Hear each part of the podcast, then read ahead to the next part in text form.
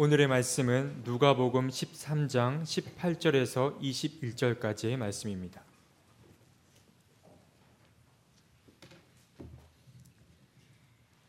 예수께서 말씀하셨다. 하나님 나라는 무엇과 같은가? 그것을 무엇에다가 비길까? 그것은 겨자씨의 다음 경우와 같다. 어떤 사람이 겨자씨를 가져다가 자기 정원에 심었더니 자라서 나무가 되어 공중의 새들이 그 가지에 깃들였다. 예수께서 다시 말씀하셨다. 하나님 나라를 무엇에다가 비길까? 그것은 누룩의 다음 경우와 같다. 어떤 여자가 누룩을 가져다가 가루 서말 속에 섞어 넣었더니 마침내 온통 부풀어 올랐다. 이는 하나님의 말씀입니다. 참 좋으신 주님의 은혜와 평강이 교회 여러분 모두와 함께 하시길 빕니다. 또 어, 수능 시험을 마치고 다소는 홀가분한 마음으로 미래를 내다보고 있는 젊은이들과도 함께 하기를 빕니다. 이맘때가 되면 마음속에 늘 기도하는 것은 성적 때문에 비관하는 아이가 없으면 좋겠다 한 기도와 염원을 품고 지냅니다만 시험이 끝난 그 다음 날 아, 이미 한 학생이 자살로 생을 마감했다는 소식을 들으면서 아, 이맘때 아, 마음 아픔을 당하는 사람들이 너무 많구나 하는 생각에 가슴이 아파졌습니다. 수산한 초겨울 날씨 마음 따뜻한 사람을 만나고 싶은 게 우리 모두의 마음입니다. 또 누군가의 따뜻한 손 잡을 수 있다면 시린 겨울도 잘 지낼 수 있을 것 같은데 아, 그럴 수 없는 형편 속에 있는 이들이 참 많이 있습니다. 아, 하나님이 우리를 교회로 불러주신 까닭은 서로의 시린 마음을 붙잡아 주라는 뜻이 아닌가 생각해 보는데요. 오늘 우리에게 주신 말씀은 하나님 나라의 비유로 알려져 있는 그런 말씀입니다. 아, 예수님의 언어 가운데 가장 놀라운 것은 비유이죠. 가히 예수님을 비유의 천재라고 해도 과언이 아닐 것입니다.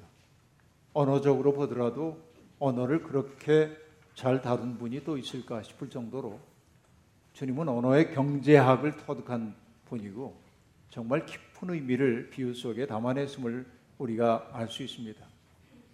비유라고 하는 것은 낯익은 것들을 통해서 낯선 세계를 우리에게 열어 보여주고 우리가 일상적으로 잘 알고 있는 것들을 통해서 비일상적인 것, 다시 얘기하면 거룩한 것, 종교적인 신비 이런 것들을 드러낸 것이 예수님의 비유라고 보면 정말로 그리스도를 이해하기 위해서는 이 비유를 깊이 이해할 필요가 있다는 생각을 해봅니다.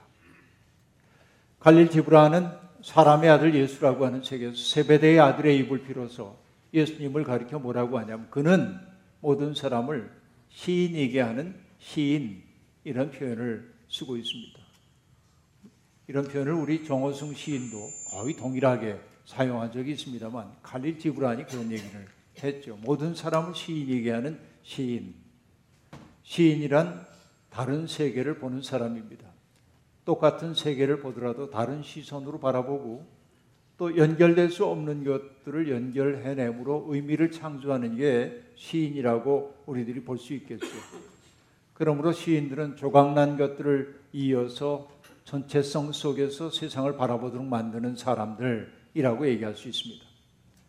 아이들은 그런 의미에서 다 시인들입니다. 아이들의 세계는 신비로 가득 차 있습니다. 그리고 아이들은 낯선 것들을 연결하는데 명수들입니다.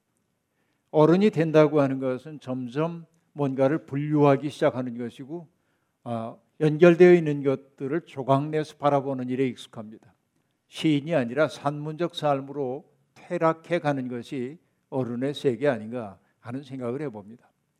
앞서 얘기했던 칼릴 지브라는 시인에 대해서 이렇게 얘기를 하고 있습니다. 그는 이 생과 내 생을 잇는 하나의 고리, 목마름을 우위한 향기로운 물이 있는 연못, 아름다움의 강가에 심어진 한 그루 나무, 곰주린 마음들이 잘 익은 열매들을 기르는 나무라고 말합니다. 시인은 그런 의미에서 꿈꾸는 사람들이라 말할 수 있습니다. 예수님이 들려주신 비유라고 하는 것도 어떻게 본다면 시적 언어로 가득 차 있다고 말할 수 있겠습니다. 하나님의 나라는 무엇과 같은가? 그것을 무엇에다가 비길까?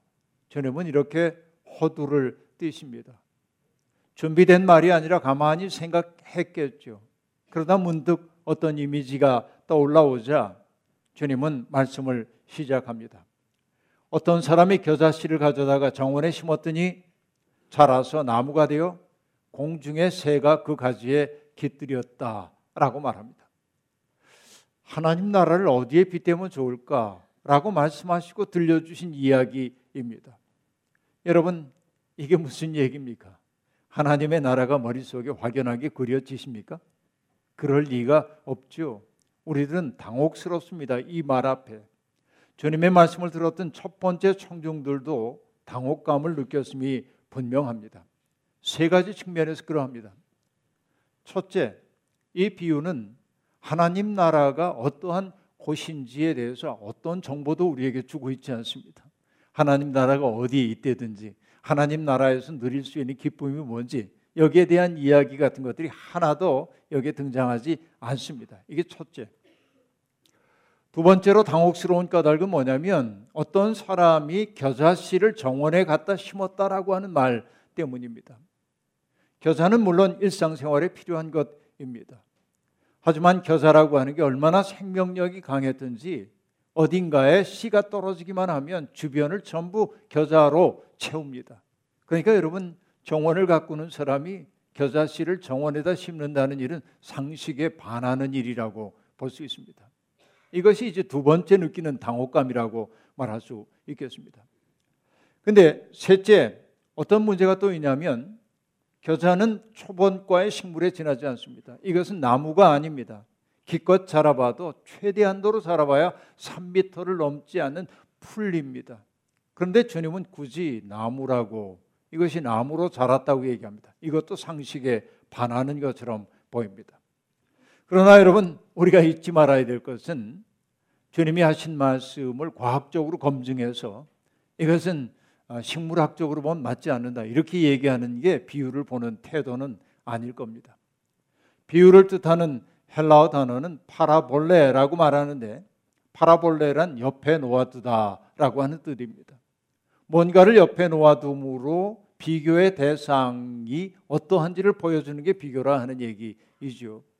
비교의 대상이 있을 때 우리는 비로소 크다, 작다, 많다, 적다, 아름답다, 추하다 등등 판단을 내릴 수가 있습니다. 비교는 그러니까 비교의 대상이 무엇인지를 알아야 우리가 그 비유를 이해할 수 있다고 얘기할 수 있겠습니다. 그러니까 이 비유에 등장하는 겨자씨 혹은 겨자풀이라고 하는 것도 뭔가와 비교하기 위해서 주님이 제시한 것임이 분명합니다. 그러면 여러분 이 비유에 등장하는 그 뭔가 비교의 대상이 뭘까? 이걸 이해해야 돼. 그러기 위해서는 그 다음에 나오는 구절에 주목해 봐야만 합니다. 이것이 나무처럼 자라자 공중의 새들이 거기에 깃들었다라고 이야기하고 있습니다. 오늘 우리는 그 이야기를 들으면 그냥 그런가 보다 하는지 모르지만 성경에 익숙한 사람들이 공중에 새가 깃들였다라고 하는 그 말을 보는 순간 떠올리는 게 있었을 거예요. 그게 뭐냐면 다니엘서 4장입니다. 느부갓네살 왕의 두 번째 꿈 이야기가 그 다니엘서 4장에 등장하고 있는데 느부갓네살이 꿈을 꾸었더니 세상 한복판에 커다란 나무가 서 있었습니다. 그리고 그 나무가 점점 점점 자라더니 하늘에 닿게 되었습니다. 잎사귀가 무성하고 열매 또한 풍성했습니다. 그러자 나무 아래에 짐승들이 깃들여 살기 시작했고 공중에 새들이 와서 거기에 깃들어 살았다라고 얘기하고 있습니다. 공중에 새들이 깃들였다라고 하는 것은 바로 이 느부갓네살의 제국과 연결점이 있음을 우리가 넌지시 알 수 있습니다.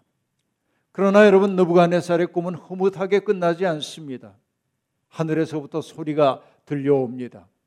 이 나무를 베고서 가지를 꺾고 잎사귀를 떨고서 열매를 해쳐라. 나무 밑에 있는 짐승들을 쫓아버리고 가지에 깃든 새들을 쫓아내어라 라고 말합니다. 하늘에 쓸려온 소리입니다. 다시 말하면 오만에 빠진 자기가 하늘에 닿을 수 있다고 생각하는 오만에 빠진 제국을 해체하는 것이 하나님의 역사 의지라고 하는 사실을 그 꿈 이야기는 들려주고 있습니다. 그러니까 여러분 바로 이 다니엘서 4장과 연결시켜 이그 아, 비유를 볼 필요가 있다 하는 말씀입니다. 주님은 어쩌면 이 이야기를 들려주면서 지중해의 주인 노릇을 하고 있는 로마 제국의 포갑성에 대해 생각하고 계셨는지 모르겠습니다. 스스로 하늘에 닿는 나무를 자부하고 있는 로마 제국을 하나님이 흩으실 거라고 하는 하나의 비전을 주님은 마음속에 품고 계셨는지 모르겠습니다. 홀로 우뚝하여 다른 나무들은 안중에도 없는 나무로서의 로마 제국. 그러나 하나님 나라는 이 로마 제국과 다른 문법 구조여야만 하는 겁니다. 그 우뚝한 나무가 보기에는 보잘 것 없어 보이지만은 기엽고 싹이 떨어지면은 싹을 틔우고 자라나는 겨자풀처럼 끈질긴 생명력을 갖고 살고 있는 겨자풀의 천국. 가장 연약해 보이는 것들이 서로를 긍휼히 여기며 한 생명 이어가는 겨자풀의 천국을 주님은 내다보고 있는 것임이 거의 분명하다 하는 얘기입니다. 겨자풀처럼 보잘것 없어 보여도 자기의 생명의 몫을 한껏 살아내고 서로 어깨를 곁고 비바람 이겨내고 그리고 마음 시린 생명들을 그 속에 품어 안는 인정의 공동체를 주님은 로마 제국에 대비되는 하나님 나라로 지금 제시하고 있다 하는 얘기입니다. 홀로 큰 나무가 되어서 누군가를 함부로 지배하는 지배가 아니라 서로 사랑의 관계를 맺고 있는 세상을 주님은 열어 보여주고 있다. 이렇게 보는 것이 이 비유를 합당하게 이해하는 길이라 보여집니다. 여러분, 지금은 제국이라 할 만한 나라가 없지만 그러나 내용적으로는 제국들이 있음을 알 수 있습니다. 전 세계 모든 사람들이 자본이라고 하는 제국의 신민이 되어 살아가고 있기 때문에 그렇습니다. 돈이 지배하는 세상에서 사람들은 뒤처지지 않기 위해 안간힘을 다하며 삽니다.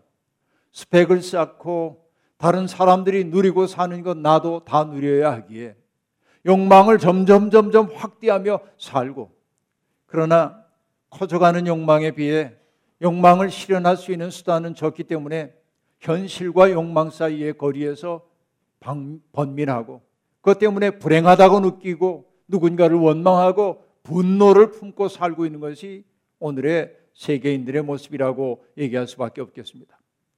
거대한 기술사회, 거대한 소비 사회는 돈으로 모든 문제를 해결할 수 있다고 말하기 때문에 우리는 편리하고 안락한 삶을 위해서라도 돈 많이 벌어야 한다고 돈이 최고라고 이렇게 말하며 삽니다. 돈, 돈, 돈 이렇게 말하며 살다 보니 우리는 가장 소중한 것들을 팽개치고 살고 있는 것 아닌가 생각해 봅니다. 벗들과 더불어 누리는 우정에 찬 관계들, 공동체 안에서 누리는 평안함, 소박한 삶이 주는 소소한 기쁨들, 아름다움에 대한 경탄, 다른 이들에 대한 존중의 마음들을 잃어버린 채 우리는 잘 살고 있다고 착각하고 있는 것은 아닌가 생각해 봅니다. 그러나 여러분, 세상에는 이런 세상의 흐름을 거스르면서 새로운 삶을 살아내기 위해 애쓰는 사람들이 있습니다. 돈이 지배하는 세상에서 돈이 우리의 주인일 수 없다고 생각하며 사는 사람들 말입니다. 물론 뜻을 품었다 할지라도 홀로 그렇게 살긴 매우 어렵습니다. 주님이 공동체를 주신 까닭은 우리에게 내가 홀로가 아니람을 느끼도록 해주기 위해서 그렇습니다. 바로 이것이 겨자풀들의 천국입니다. 그런 삶을 정말로 누리려고 하는 사람들, 그들은 새로운 삶을 살려고 하는 사람들은 더 많은 관계를 맺어야 합니다. 이러저러한 사람들과 만나면서 그들로부터 뭔가를 배우려고 해야 합니다. 만나는 사람들에 더 책임적인 사람이 되어야 합니다. 만나는 사람들에 대해서 조금 더 헌신적이어야만 합니다. 나의 의미로운 삶을 위해서 다른 사람들이 필요하다는 사실을 인정해야 합니다. 내가 홀로 살 수 없고 누군가의 도움 받을 수밖에 없다는 사실을 인정해야 합니다. 그래서 겨자풀 천국에서 살려는 사람들의 기본적인 삶의 그 삶을 대하는 태도는 뭐냐면 겸손입니다. 나는 홀로 살 수 없어. 내가 없이는 내가 살 수 없어. 바로 이것이 겨자풀 천국이 우리에게 제시하고 있는 사회라고 말할 수 있겠습니다. 여러분, 겨자풀의 천국은 바로 이러한 마음들을 통해 형성됩니다. 신영복 선생님은 감옥으로부터의 사색이라고 하는 책에서 자기의 개수 씨에게 보내는 편지에서 이렇게 얘기하죠. 한 그루의 나무가 되라고 한다면 나는 산봉우리의 낙낙장성이 되기보다는 수많은 나무들이 합창하는 숲속에 서고 싶습니다. 한 방울의 물 방울이 되라고 한다면 저는 단연 바다를 선택하고 싶습니다. 그리하여 가장 많은 사람들이 모여 사는 나지막한 동네에서 비슷한 말투, 비슷한 욕망, 비슷한 얼굴을 가지고 싶습니다. 라고 말합니다. 지배적인 자리에 서서 거들먹거리고보다 낮은 자리에 서서 흉허물 없이 어울리며 사는 것, 곁에 있는 사람들이 얼마나 소중한지를 알며 사는 것, 그래서 누군가에게 팔 벌려 그들이 내 품에 와 머물 수 있도록 허용하는 환대의 삶. 바로 이것이 겨자풀 천국이라고 주님은 우리에게 일깨워주고 계십니다. 그 다음 두 번째 나오고 있는 비유는 여러분 누룩의 비유 우리가 잘 아는데요. 주님 또 잠시 생각에 잠겨 계셨습니다. 그러다 말씀하십니다. 하나님 나라를 뭐에 빗대면 좋을까? 생각하던 주님이 이렇게 말씀하십니다. 어떤 여자가 누룩을 가져다가 가루 소말 속에 넣었더니 마침내 온통 부풀어 올랐다라고 말합니다. 우리는 똑같은 당혹감을 느낍니다. 왜냐하면 이 비유도 하나님 나라에 대한 어떤 정보도 우리에게 주지 않는다는 것이 첫 번째입니다. 그리고 우리를 당혹하게 하는 두 번째는 뭐냐면 비유의 소재가 적절해 보이지 않기 때문에 그렇습니다. 왜냐하면 누룩이라고 하는 것은 고대 그리스 세계나 고대 세계에서 언제나 도덕적 타락을 나타내는 은유로 사용되곤 했습니다. 이것은 신구약 성서에서도 마찬가지입니다. 그래서 여러분 6월절 의식을 치르려는 이스라엘 사람들이 맨 먼저 하는 일은 무엇이었습니까? 집안을 다 뒤져가지고 누룩을 찾아내고 누룩이 든 빵을 제거하는 것이었습니다. 누룩이라고 하는 것은 옛 삶을 상징하기 때문에 그렇습니다. 예수님도 누룩에 대해서 부정적으로 얘기하셨습니다. 제자들에게 말씀하셨죠. 바리새인들의 누룩을 조심해라. 헤로데 누룩을 조심해라. 주님은 그렇게 말씀하셨어요. 분명히 부정적인 얘기입니다. 바울 사도도 갈라디아서에서 얘기합니다. 누룩을 뭐에 빗대서 얘기하냐면 할례를 주장하는 사람들. 할례를 받아야 구원받을 수 있다고 하는 유대주의자들을 경계하라고 얘기하면서 누룩이 반죽 전체를 부풀게 한다고 얘기했습니다. 고린도 교회에 보내는 편지에서도 동일한 맥락에서 얘기를 하면서 주님이 뭐라고 하냐면 너희 속에 악독과 악의의 묵은 누룩을 없애야 한다고 얘기합니다. 성실과 진실함을 누룩으로 삼아야 한다고 얘기합니다. 그러면 누룩은 분명하게 뭐냐면 부정적 의미로 사용되는 것임을 알 수 있습니다. 그런데 주님은 그런 부정적 의미로 사용되는 누룩을 하나님 나라 비유로 사용하는데 서슴이 없습니다. 비유점이 다르기 때문에 그렇다고 얘기할 수 있겠습니다. 여러분 그런데 비유를 듣는 사람들을 더 당혹하게 하는 일이 있어요. 여러분 뭘까 생각해 보셨습니까? 그 첫째는 앞에 둘 얘기했고 또 두 개를 더 얘기하겠는 거예요.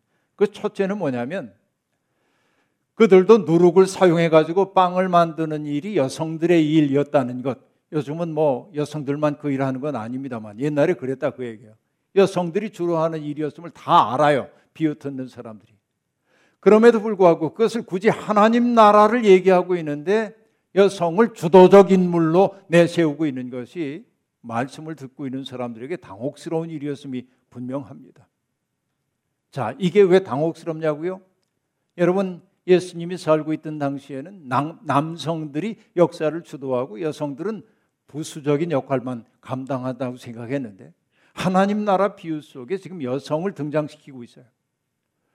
뭐 일상이 그러니까 그럴 수밖에 없겠지요. 네, 그 말도 맞습니다. 그러나 이 비유 속에 등장하고 있는 또 다른 말 하나를 우리가 볼 필요가 있습니다. 그건 뭐냐면 한 여인이 누룩을 가져다가 섞어 넣었다라고 하는 표현입니다. 섞어 놓다라고 하는 이 그렇게 번역되어 있는 단어는 헬라어로 κρύπτω라고 하는 단어인데 어, κρύπτω의 아, 원 의미는 뭐냐면 숨기다, 감추다라고 하는 말입니다.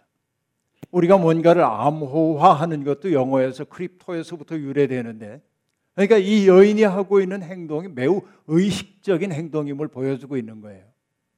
다시 말하면 바로 이 여인이 하나님 나라라고 하는 씨앗을 심고 있는 존재임을 κρύπτω라고 하는 단어 속에 보여주고 있어요.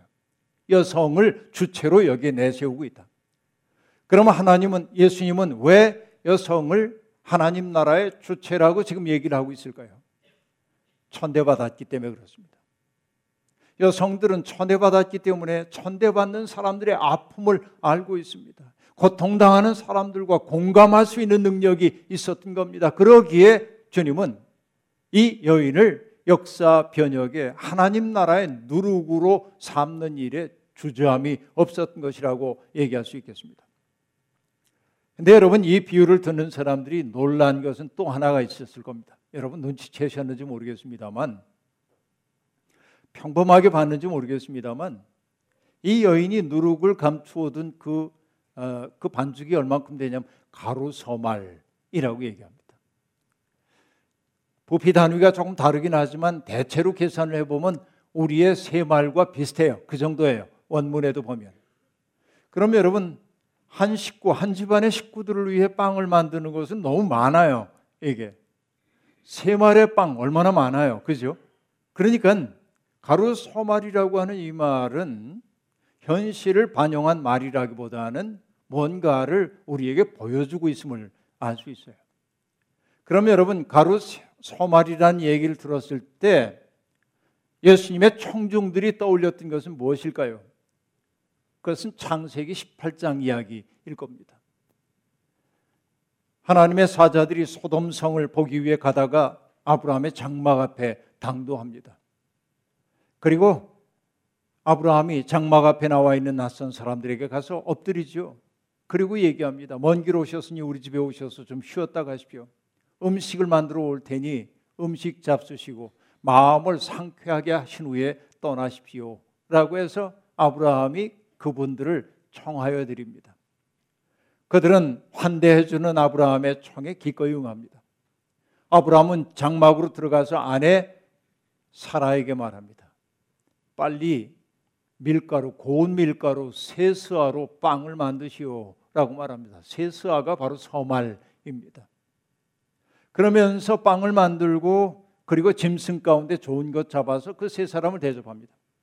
근데 여러분 세 사람에 대접하기 위해 세 마리의 빵을 만든다는 게 말이 안 되는 얘기예요.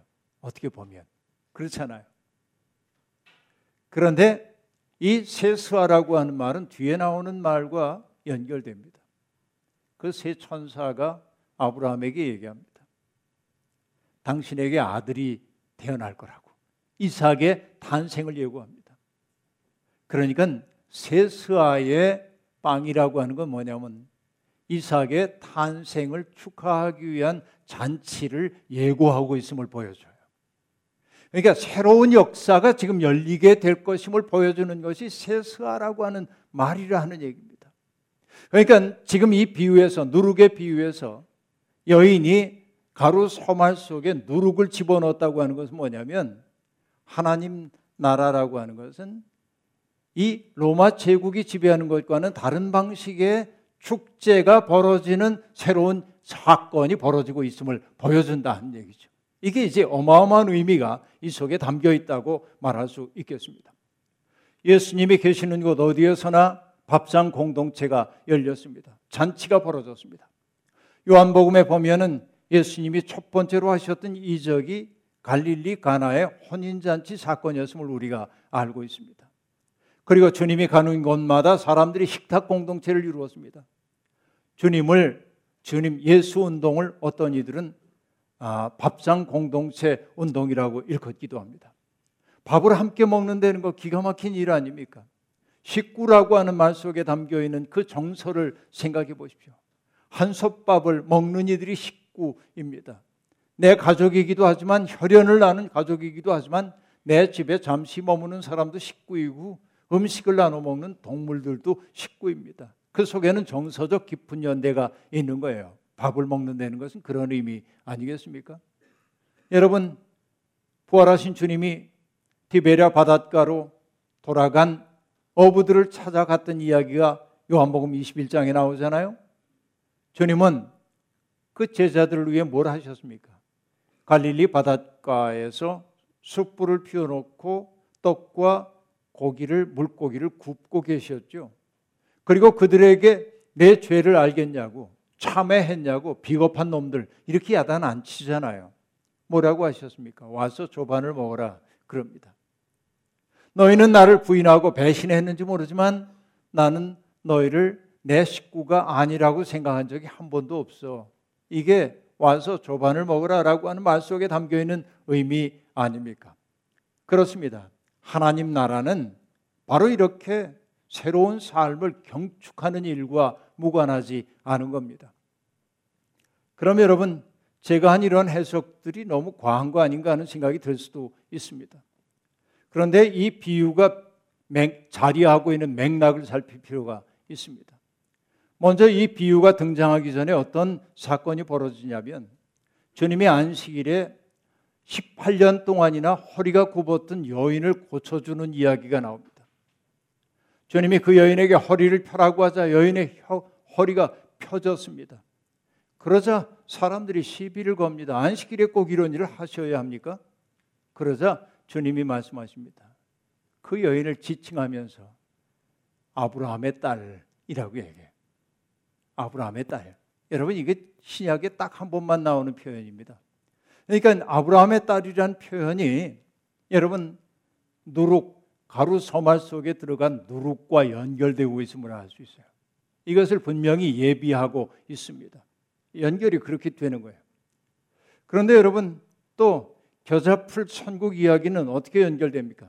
비유 이후에 등장하는 얘기가 하나 있는데 뭐라고 하냐면 어떤 사람이 와가지고 주님에게 묻습니다. 주님, 구원받을 사람이 적습니까?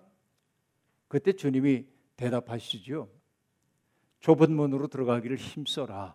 라고 말하면서 아브라함과 이삭과 야곱 그리고 예언자들은 하나님 나라 안에 있지만 바깥에 내쫓겨 슬퍼하며 이를 가는 이들이 있다라고 말씀하십니다. 그러니까 여러분 본인이 하나님 나라에 합당하다고 생각하던 사람들 가운데 슬피 이를 갈며 바깥에 있는 사람들이 있다고 얘기했는데 그것은 뭘까요? 좁은 문으로 들어가기를 힘쓰지 않은 사람들을 일컫는 거죠.